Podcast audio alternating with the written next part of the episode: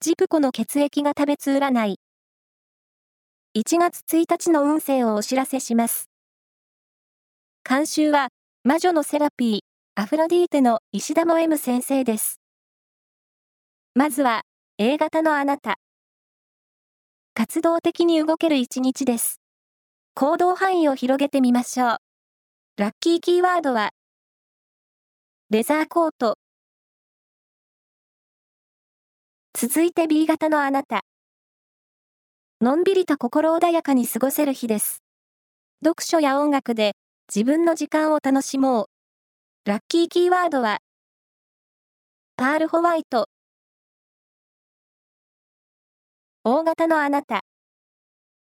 遊びの誘いが多くなり、忙しい一日。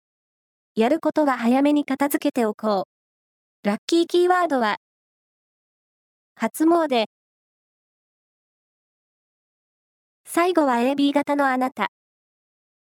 趣味の交流が活発になり、爽やかな気分で過ごせそうな一日。